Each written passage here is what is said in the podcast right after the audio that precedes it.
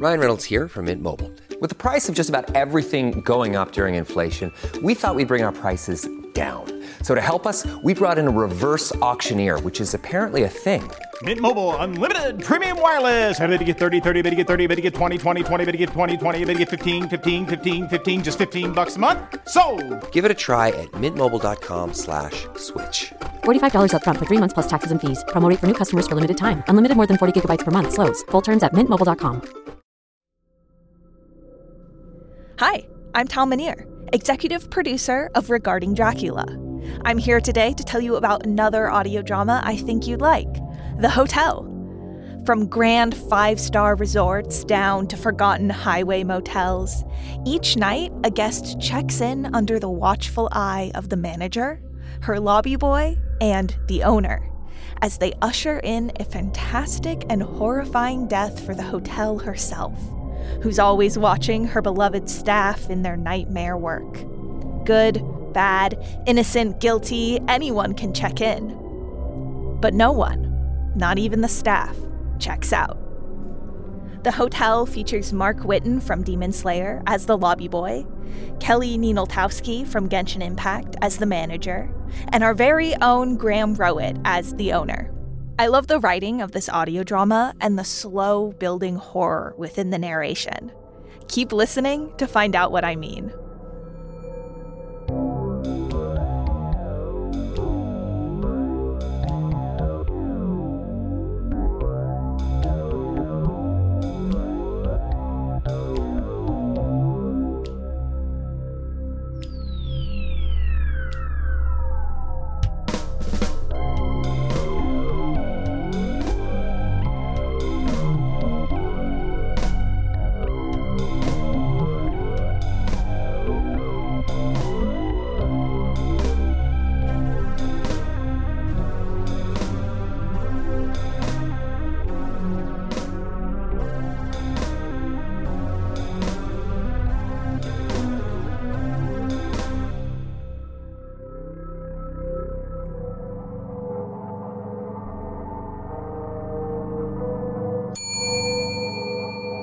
Ted Barrow found himself in our hotel, checking in late at night, as most of our guests do.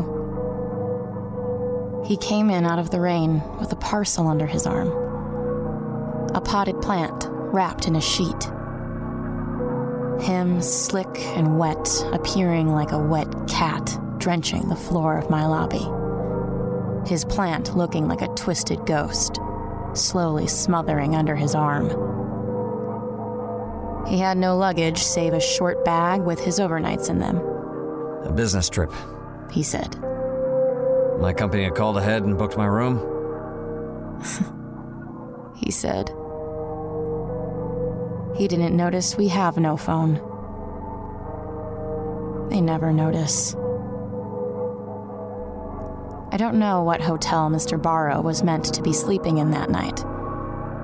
But if he's found his way into my lobby, then I'm sure he belongs with us. I checked him in and had the lobby boy take him to 215. He didn't tip. He laid out his wet clothes on the bed, leaving behind a moist imprint of his silhouette. Proof that he was here until it dries, leaving behind only a faint smell, as eventually we all do. He unwrapped his plant and set it on the window's edge, assuming in the morning the sun would shine on it, feeding it, warming it. Assuming the night would fade with sleep and he would see the sun again. He might. He might have if he still had his eyes. But he was hours away from an unrecognizable form. He twists his back until it pops. He cracks his arms out. He's been on the train to town all day, his plant in the seat next to him. Now the plant is on the window ledge, pulling away from the cold glass. Mr. Barrow opens the window so the rain can water it. Thick drops plat onto the sill, the carpet, the table nearby. I heard the pipes sputter and groan. The hotel is very old. Very, very old. If you close a door, the entire floor can hear you. If you take a shower, the entire building will know. Mr. Barrow was taking a shower. I sent the lobby boy up to close his window. When the lobby boy arrived, the floor around the window had a small, dirty pool of water growing wider and wider. The pot the plant stood in was a slurry of mud and rainwater. If I had not sent up the lobby boy, the plant would have drowned. Instead, as Mr. Barrow showered just a few feet away, completely unaware of the goings on in his room, my lobby boy, faithful and knowing, pushed the plant out of the window and down into the alley. He closed it. He locked it. But he did not clean up the water. That is not his job, Hello? said Mr. Barrow, twisting his neck to try and see around the corner of the open bathroom door. His plant was still falling. It may have already been drowned dead. Mr. Barrow leaned out of the bathtub. He could no longer hear the rain. Through the bathroom doorway, he saw my lobby boy. He sees him. Maybe he screamed. Some people do when they see my good boy. But just then, right as Mr. Barrow saw the last thing he would ever see, his plant puciated on the pavement. Whatever the water was doing, it's surely dead now. Mr. Barrow tried to get out of the tub, tried to find out what was going on in his room. His feet were rooted to the porcelain ground. When he twisted his neck to check his legs, it didn't stop. Round and round, his neck twisted and toughened. His arms spiraled and hardened. If he didn't scream at the lobby boy, he is screaming now. But only for a moment. We work very quickly at the hotel. In no time at all, in the bathroom of room 215 was an impressive, very old tree. In some places, the branches looked a bit like broken hands, reaching out for something. The bark, if you squinted just so, looked like a screaming face. Short, mossy hair grew along the knotted top. It looked like the tree had been here for a hundred years. But really, it sprouted up in about the amount of time it takes for a potted plant to fall from the third floor to the ground below. Another room occupied. Another guest taken care of.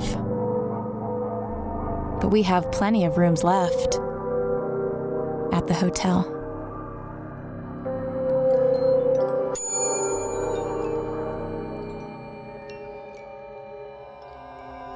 The lobby is small today.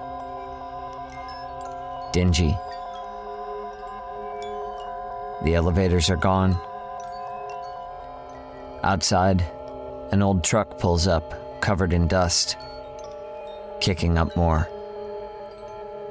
The guest walks in quickly. I hold the door and she walks right in. Like she's supposed to be here. Like she expected us. Whatever road she was on was nowhere near the hotel. I know. None of the roads come near us. No train stations or taxis stop here. The guests bring themselves. She doesn't have any bags. There's a guest book on the front desk now. She signs it. She doesn't even look at the manager. She just says as she's writing. I need a room, just for tonight. The manager tells her tonight's rate and slides the book over. They talk to each other with a confident speed. I'm still holding the door open. I try not to look outside, though. I don't like going outside the hotel. Lucky, though, the guest takes her black plastic keychain with the little brass key and walks past me without another word. I look to my manager. She lets me know I don't have to take the guest to her room. I close the door behind me and lock it. Behind the front desk are four little TVs with black and white security footage running. I watch the manager. The guest goes straight to her room. Number four. The view changes. Inside her room, she drops her jacket on the floor and takes off her shoes. She goes to the bathroom, but I don't watch that part. I don't know if my manager does, but I don't. I look at the dying potted plants in the corner. The guest comes out and goes to bed. She keeps her clothes on. It makes my skin crawl. Together, we watch her sleep for hours in silence. Outside, much later, I sense someone walking past the lobby doors. The manager doesn't look up from the TV, so neither do I. But I can feel him. I can hear him walking. Light steps and hard shoes. He walks past us, and on the little TV, I can see him checking the rooms. Number one is locked. Number two is locked. Number three is locked. He stops at number four. Her room. He waits outside. I don't know how long. Eventually, he looks up into the security camera. He's looking at us.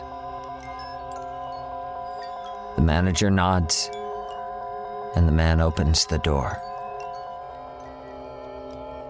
I don't know if the guest locked it or not.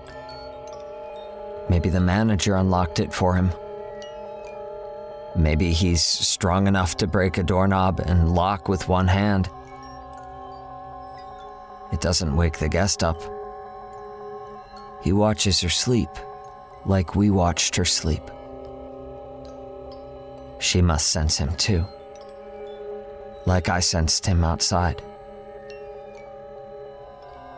She wakes up, screaming. She kicks him and gets past him. We watch on the broken little TV she runs down the planks back to the lobby and tries to get back in.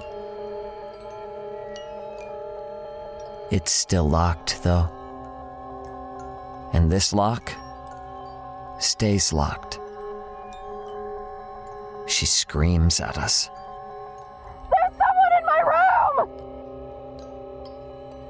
We don't look up from the TV. We can see her much better from here. She bangs on the door, and on the TV, we watch the man walk out of her room and follow her to the lobby. She's still trying the door.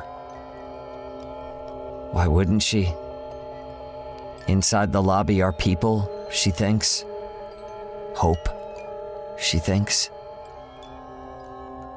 All we have to do is open the door and let her in, and maybe she'll live. The man gets closer. and she has to run. She runs past the lobby, and now we can't see her anymore. Not even on the TV. We don't need it anymore, though. We can hear her screaming outside. Not for long, though. Not for very long.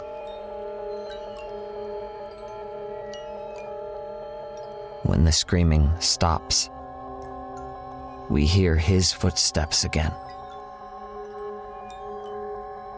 Light steps and hard shoes. He's coming back to the lobby.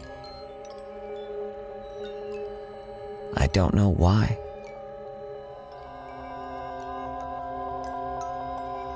The manager turns off the TV, and his footsteps stop.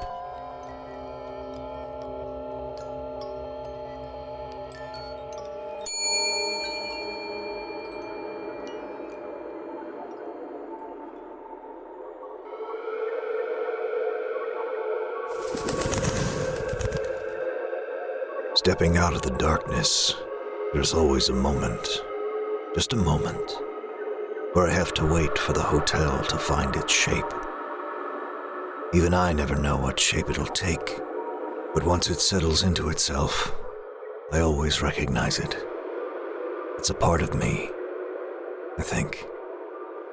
It's my responsibility, anyway. I have to make sure everything is operating smoothly Make sure my employees are doing their jobs. Make sure the guests are all taken care of. We're expecting a lot of growth this upcoming quarter, and we can lag behind. Even I have to answer to someone. Ah. Tonight, the hotel is large and lavish. The doors to the lobby are twice as tall as I am, and the wraparound porch is lit with gas lanterns. I'm not easily impressed, and this form doesn't move me. That's not what I came to monitor. Not this time. Tonight, I'm checking up on the manager. Good evening, sir. This is unexpected. I wasn't anticipating you until much later. She goes on and on.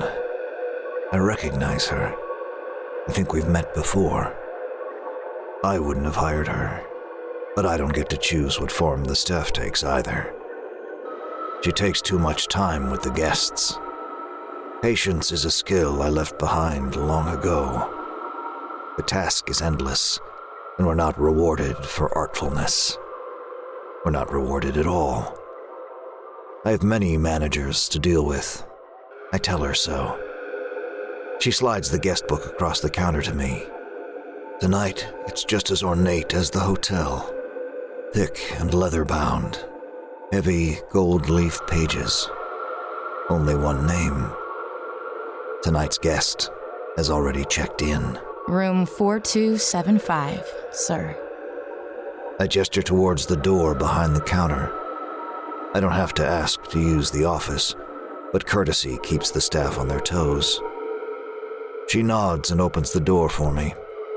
I step through without a word and the hotel falls away. I'm back in the void. There's the guest.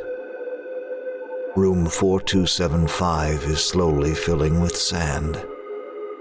The guest seems very upset by this. Maybe he's just confused. It's hard to tell. I make a mental note for my report. This is the kind of flourish we don't need at the hotel. A clean kill. Some basic torture. That's all that's needed. It makes the same point, sends the same message.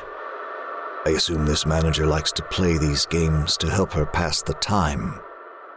But that's not why she's here. Hmm. The guest is up on his bed now. The sand is sprouting cacti. Razor sharp cacti that covers the floor and creeps up the walls. I can see now he's not just confused, but terrified. Just a few succulents and sand, and his heart rate is dangerously high. I'm watching him so closely, it's not until he begins to scream that I notice the spiders. Flushing out and over the cacti, speeding up the bed toward him. His only respite is to throw himself at the wall, trying to climb the desert plants. He must know they'll climb after him. But still, he scrambles. He does the best he can until he's bled too much and his hands go slick, and he falls onto the bed, onto the spiders. They consume him. Quickly, but probably not as quickly as he would have liked. I watch until he's gone, and all that's left is blood and sand. I have to admit to myself, the manager's methods may have some merit. This was a wholly effective staging. I'd planned to prepare a room for her myself and assign a new manager. But for now, I may have been wrong. Or at least hasty. I don't need to tell her this, though. I don't even bother leaving through the lobby. I shift myself out to the void. I have other works to tend to before I come back. I still need to audit her lobby boy.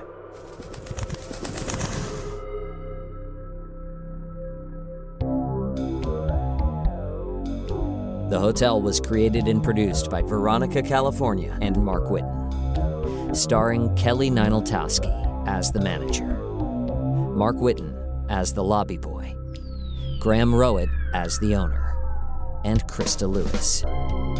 Music by Lauren Pokorney, West Rodri, and special guest composer Zach Tatum Drake. Produced by Pacific Obadiah.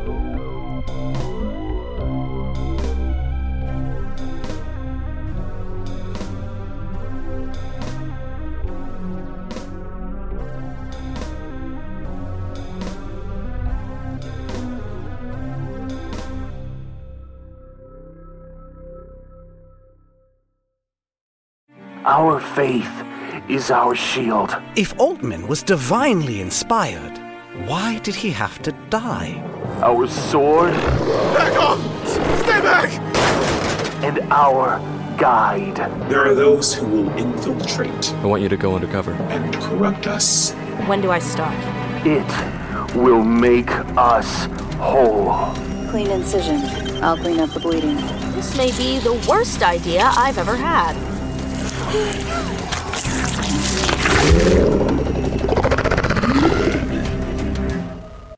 Dead Space Deep Cover is available now. New episodes every other week. You can find Dead Space Deep Cover on Spotify, Apple Podcast, or wherever you listen to podcasts. Learn more at bloody.fm.